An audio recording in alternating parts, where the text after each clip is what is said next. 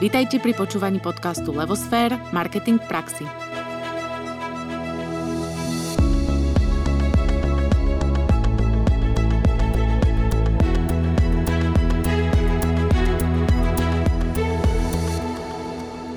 Krásny deň prajeme. Počúvate 8. časť zo série našich podcastov Kotler v praxi. Pri mikrofóne Anka Sabolová spolu s Naďou Kacera. Veríme, že sa vám naše podcasty páčia a budeme vďačné, ak sa stanete ich odberateľom vo vašej podcastovej aplikácii. Taktiež sa potešíme každej vašej správe, nápadu či konštruktívnemu návrhu, spätnej väzbe a čokoľvek, čo nám napíšete, pretože práve tá vaša reakcia a spätná väzba je pre nás veľmi dôležitá. Nielenže nás motivuje, ale aj posúva vpred. A ak by ste sa chceli dozvedieť o nás a o našej hlavnej činnosti, o tvorbe biznis marketingovej stratégie niečo viac, prezrite si našu webku www.levosphere.sk. Dnešnou témou je výber cieľových skupín. V minulej epizóde sme sa rozprávali o segmentácii a výber cieľových skupín je vlastne nasledujúci krok, hneď keď zrealizujete krok segmentácia. Segmentácia trhu totiž odkrýva nejaké marketingové príležitosti, no úlohou firmy je aj to, že sa musí rozhodnúť pre niektorú konkrétnu z týchto príležitostí. Čiže musí sa rozhodnúť, ktorý zo segmentov chce obslúžiť a ktorý je pre neho najvhodnejší.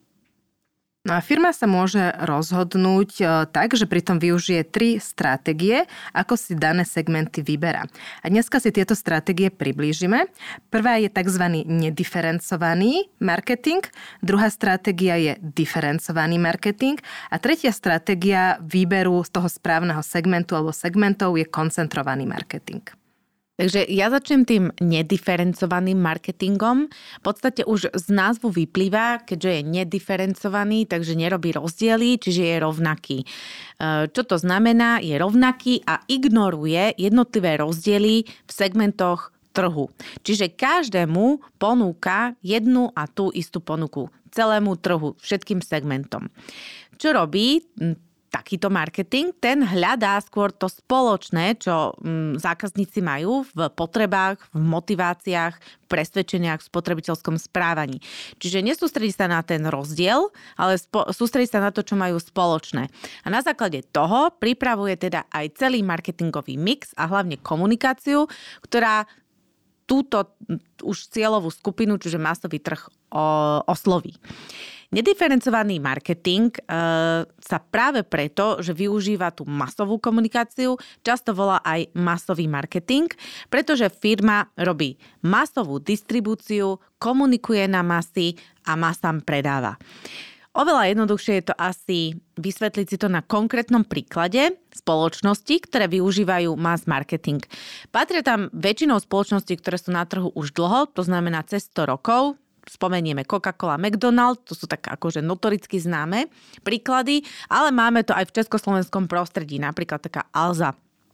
Sú to spoločnosti, ktoré nediferencujú. To znamená, svoju ponuku rovnakú e, posúvajú na masový trh a ten na to reaguje. A reaguje na to obyčajne veľmi pozitívne, pretože sú to potreby, ktoré má ten masový trh rovnaké. Čiže keď hovoríme o Coca-Cole, Coca-Cole, tak sú to kolové nápoje, keď hovoríme o McDonalde, tak je to občerstvenie a keď hovoríme o Alze, tak je to e, celé portfólio produktov, ktoré Alza ponúka, ale nediferencuje to, či to ponúka tomuto segmentu, alebo inému segmentu. Všetky segmenty oslovuje rovnako, preto je to nediferencovaný marketing, masové mar- masový marketing.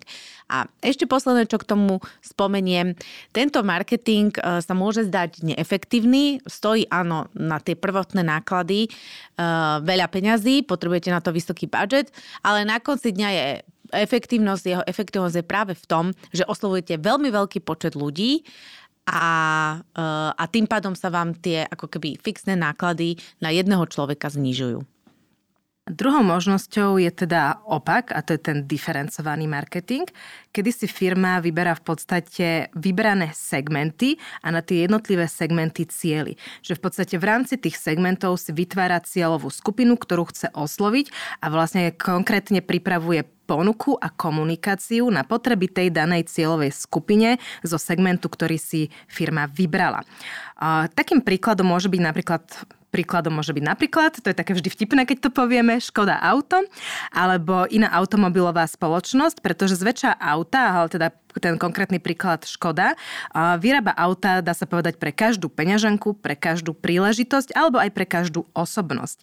Čiže má aj vo svojom portfóliu nejaký lacnejší sedan, má tam aj drahší offroad a v podstate v danom segmente, či je to niekto povedzme z nižšej uh, uh, sociálnej vrstvy alebo z tej vyššej, tak si vie podľa svojich potrieb nájsť auto, uh, ktoré zodpovedá jeho potrebám.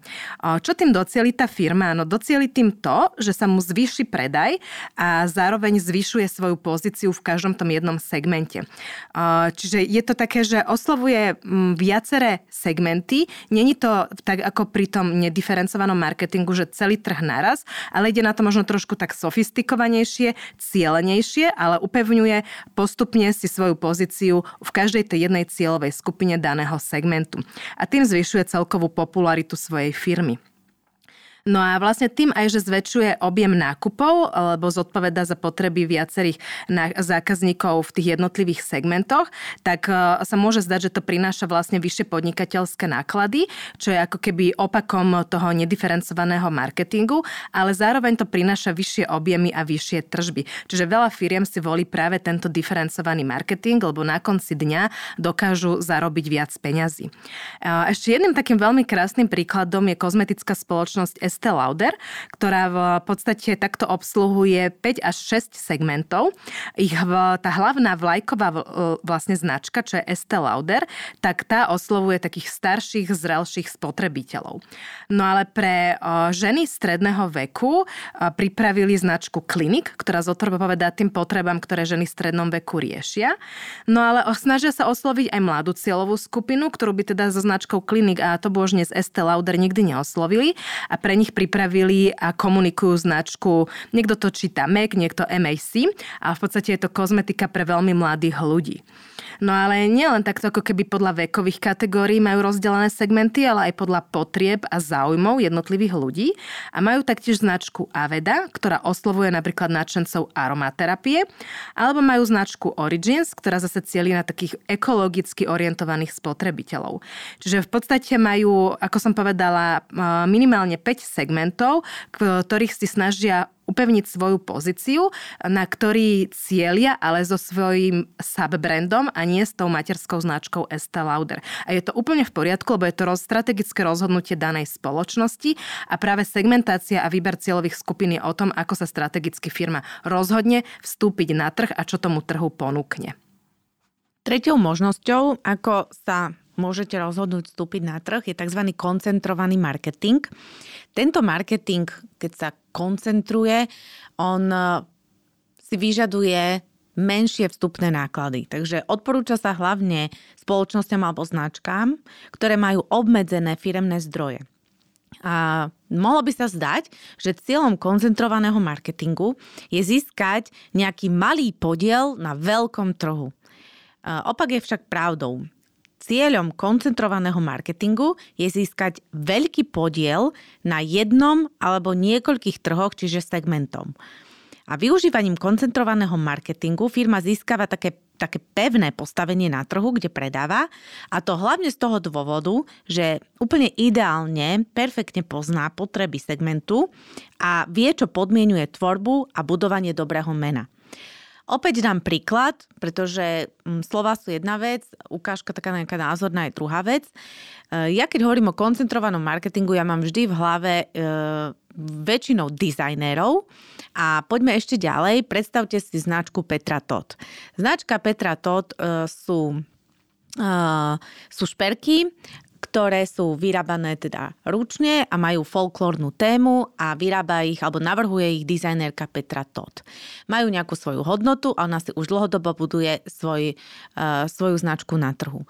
Ona v rámci šperkov, ktoré Uh, teda využívajú tie folklórne motívy, je jedna z mála, bola jedna z prvých a môžeme kľudne povedať, že má najväčší podiel v tomto segmente. To znamená, ak ženu zaujímajú šperky tohto typu, eh, ktoré teda majú folklórny motív, majú tam teda nejakú, nejakú časť minulosti Slovákov, Slovenska, slovenskej kultúry, zároveň sú krásne, zároveň sú také, aké ich Petra ponúka, dizajnerské kusky, tak Petra v tomto segmente má určite najväčší podiel. Čiže to, to, tomuto sa hovorí koncentrovaný marketing. Na toto sa ona sústredí a tam dáva všetky svoje zdroje. E, iným príkladom by mohol byť e, napríklad značka Porsche, ktorá si vybrala za segment, segment športových aut. To znamená, v rámci toho segmentu chce byť Porsche číslo 1, chce mať najväčší podiel na trhu na tomto segmente.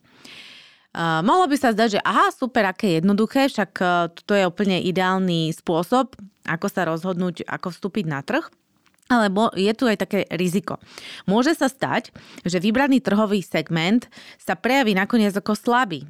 To znamená, že neuživí tú značku. Alebo by sa mohlo zdať, stať, že nebude dostatok žien, ktoré si nakúpia proste šperky od Petri Todd, pretože sa o to nezaujímajú. To sa samozrejme nestalo, hovoríme to len ako príklad. Čiže je dobré si ten trh, ten segment najprv overiť, že áno, uživí nás. Môže sa stať, že tam vstúpi niekto iný, ešte silnejšia konkurencia, keď napríklad môžeme zaspať na Vavrínoch a vtedy má firma problém, pretože predaj jej nejde tak, ako predpokladala. Preto väčšina spoločností skôr volí cestu diverzifikácie. To znamená, že obsluhuje viacero segmentov a možno aj s rôznymi produktami a subbrandami, tak ako spomínala Anka pri Estée Lauder. A to sú v podstate tie tri možnosti, ako sa firma môže rozhodnúť uh, pracovať s vybranými segmentami alebo segmentom. No a nám nedá nespomenúť ešte jednu stratégiu, ktorú v podstate priniesla dnešná doba a to je tzv. individuálny marketing, alebo dá sa nazvať aj customizovaný marketing alebo tzv. one-to-one marketing. No a ono vlastne spotrebitelia v dnešnej dobe sú o mnoho iniciatívnejší pri určovaní toho, čo kúpia. Na internete majú možnosť vyhľadať kvantum informácií, zistiť si hodnotenie výrobkov či služieb, vedia komunikovať s dodávateľmi a dokonca aj komunikovať s inými spotrebiteľmi, ktorí napísali nejaké hodnotenia daného teda výrobku alebo služby. No a v takomto prípade konkrétna firma, ak sa to deje v jej ekosystéme, tak ani nepotrebuje tak vedieť nejaké výrazné predchádzajúce informácie o zákazníkovi a v podstate ani nemusí vlastniť nejaké svoje výrobné kapacity. Stačí, keď vie sprostredkovať to, čo rôznorodí zákazníci potrebujú. Dalo by sa sem napríklad e, zaradiť, e, um, zaradiť také tie typy affiliate webov, ktoré vlastne len sprostredkovávajú rôzne typy produktov, kde spotrebiteľ príde, vybere si to, čo potrebuje, prelinkne sa tam, kde mu to ponúkajú a odtiaľ si to nákupy. Čiže v podstate spotrebiteľ, ten zákazník si určuje to, čo chce kúpiť a nájde si tú cestičku, ako sa k tomu dostane. Ale nielen takéto affiliate weby, ale aj rôzne značky, vedia pracovať na základe tohto one-to-one marketingu. A my sme úplne na začiatku, keď sme začínali s podcastami ešte pred tým rokom a pol, mali rozhovor s majiteľkou značky Colorbum. A vlastne Colorbum je lokálna slow fashion značka a ona veľmi krásne vysvetľovala jej prístup, ktorý odzrkadluje tento one-to-one marketing, že oni majú nejaké predpripravené typy šiat alebo oblečenia, ktoré ponúkajú, ale fungujú na tom princípe, že zákazník si povie, ako chce tie šaty dotvoriť, či chce s ramienkami, bez ramienok, krátky rukav, dlhý rukav, širšie, dlhšie, užšie, aký materiál a plus dá rozmery a vlastne na základe týchto špecifikácií a rozmerov každému jednému zákazníkovi ušijú tie šaty na mieru. Čiže nie je to klasická, nazvem to krajčírska dielňa, a pretože sú tam nejaké prototypy, ale v podstate na základe zákazníkových potrieb a definície sa mu ten produkt dokončí. A to je úplne že nádherná ukážka one-to-one marketingu, ako dokáže aj malá značka sa toho zhostiť a ako si dokáže nájsť svoj priestor na trhu, pretože je v tomto absolútne jedinečná. No a v konečnom dôsledku to, pre akú stratégiu, teda pre, pre aký trh sa firma rozhodne, ovplyvňujú viaceré faktory. Hlavným sú určite zdroje spoločnosti, pretože tie sú limitované. Tam je naozaj najvhodnejší koncentrovaný marketing.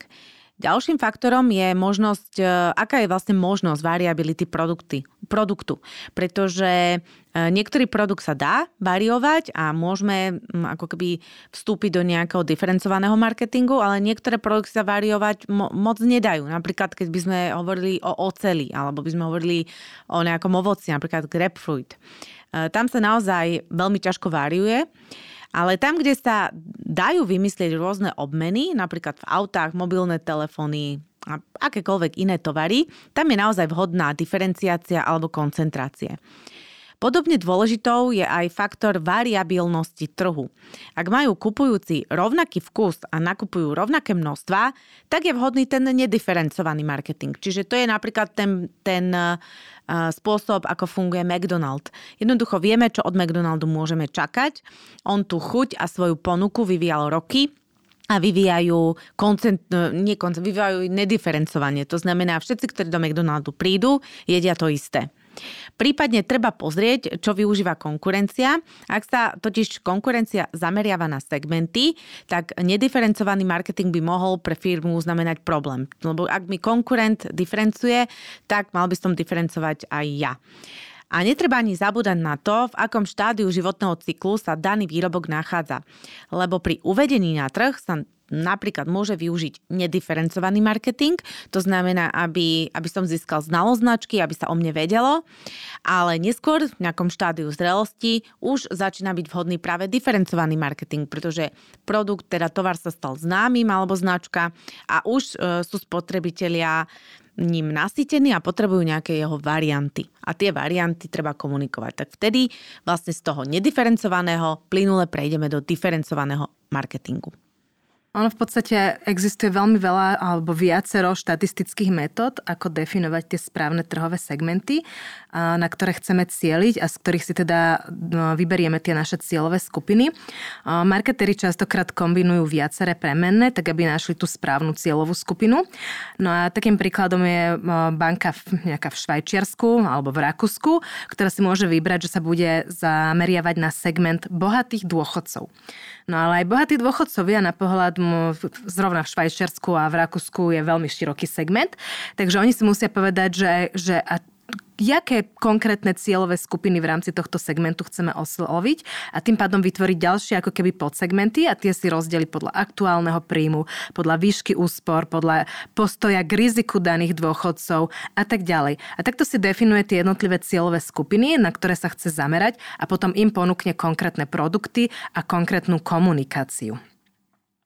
Takže ak by sme naozaj veľmi uh, správne vybrali segment, uh, tak prvou úlohou je dobre si tie segmenty popísať, pozbierať informácie, údaje o tom, aký, aký je tam predaj, aký tam bude predpokladaný rast predaja v tom segmente, aký je tam očakávaný zisk, aká je tam sila konkurencie, aká je tam, aké sú tam potreby na distribučnú sieť. Treba naozaj e, zvážovať nielen aktuálny stav, ale aj tú predikciu, ako sa ten segment bude vyvíjať a či sme schopní v ňom byť konkurencieschopní, lebo ide práve o to, že my potrebujeme Uh, takisto prežiť a aby sme prežili, tak potrebujeme vedieť, do čoho sa púšťame. Príkladom je napríklad trh, e, zase príkladom je napríklad... je to také vtipné. E, trh s elektronikou. To je notoricky známe, že trh s elektronikou je proste extrémne saturovaný. Môžeme kľudne hovoriť aj o tom slovenskom trhu alebo československom. Je extrémne saturovaný. Dnes vstúpiť s nejakým, a nebodaj ešte e-shopom, že vstupujete do e-commerce s elektronikou, je pre niektorých až doslova samovražda. Čiže to si treba naozaj veľmi zvážiť, pretože tento trh je a segment je síce má vysoký potenciál, pretože rastie a bude rásť a je dynamický, ale je v ňom toľko subjektov, toľko konkurencie a niektoré sú tak silné, že naozaj treba mať veľké prostriedky na to, aby ste s nimi vedeli bojovať. Jedinou cestou, ako sa v takomto trhu nejakým spôsobom zorientovať, je ísť do ultrakoncentrovaného, možno až one-to-one marketingu, kedy sa naozaj sústredíte na nejakú absolútnu níž vec poznáte dokonale svoj protisegment a, a ste mu schopní do, doručiť e, tovary alebo služby, ktoré sú proste vysoko cielené, ktoré mu nie sú schopní doručiť práve tí veľkí konkurenti, ktorí majú ten trh obsadený. Takže je veľmi dôležité si zvážiť ten segment, pretože je to zváženie do budúcnosti a ovplyvňuje to e, vlastne ako keby dlhodobý rast vášho podnikania. Že aby sme to tak zosumarizovali a ešte raz si to tak ukotvili a vysvetlili, firma si ako prvé urobí segmentáciu, čiže si definuje všetky možné trhy, na ktoré by mohla vstúpiť. Následne si zozbiera informácie o týchto trhoch a rozhodne sa, ktorý ten trh má pre ňu najväčší potenciál a kde teda aj reálne vstúpi. Môže vstúpiť na všetky trhy, to je ten nediferencovaný marketing. Môže si vybrať niektoré teda tie trhy alebo segmenty, ako to voláme, to je diferencovaný marketing, alebo môže vstúpiť iba na jeden konkrétny trh a vtedy je to koncentrovaný marketing.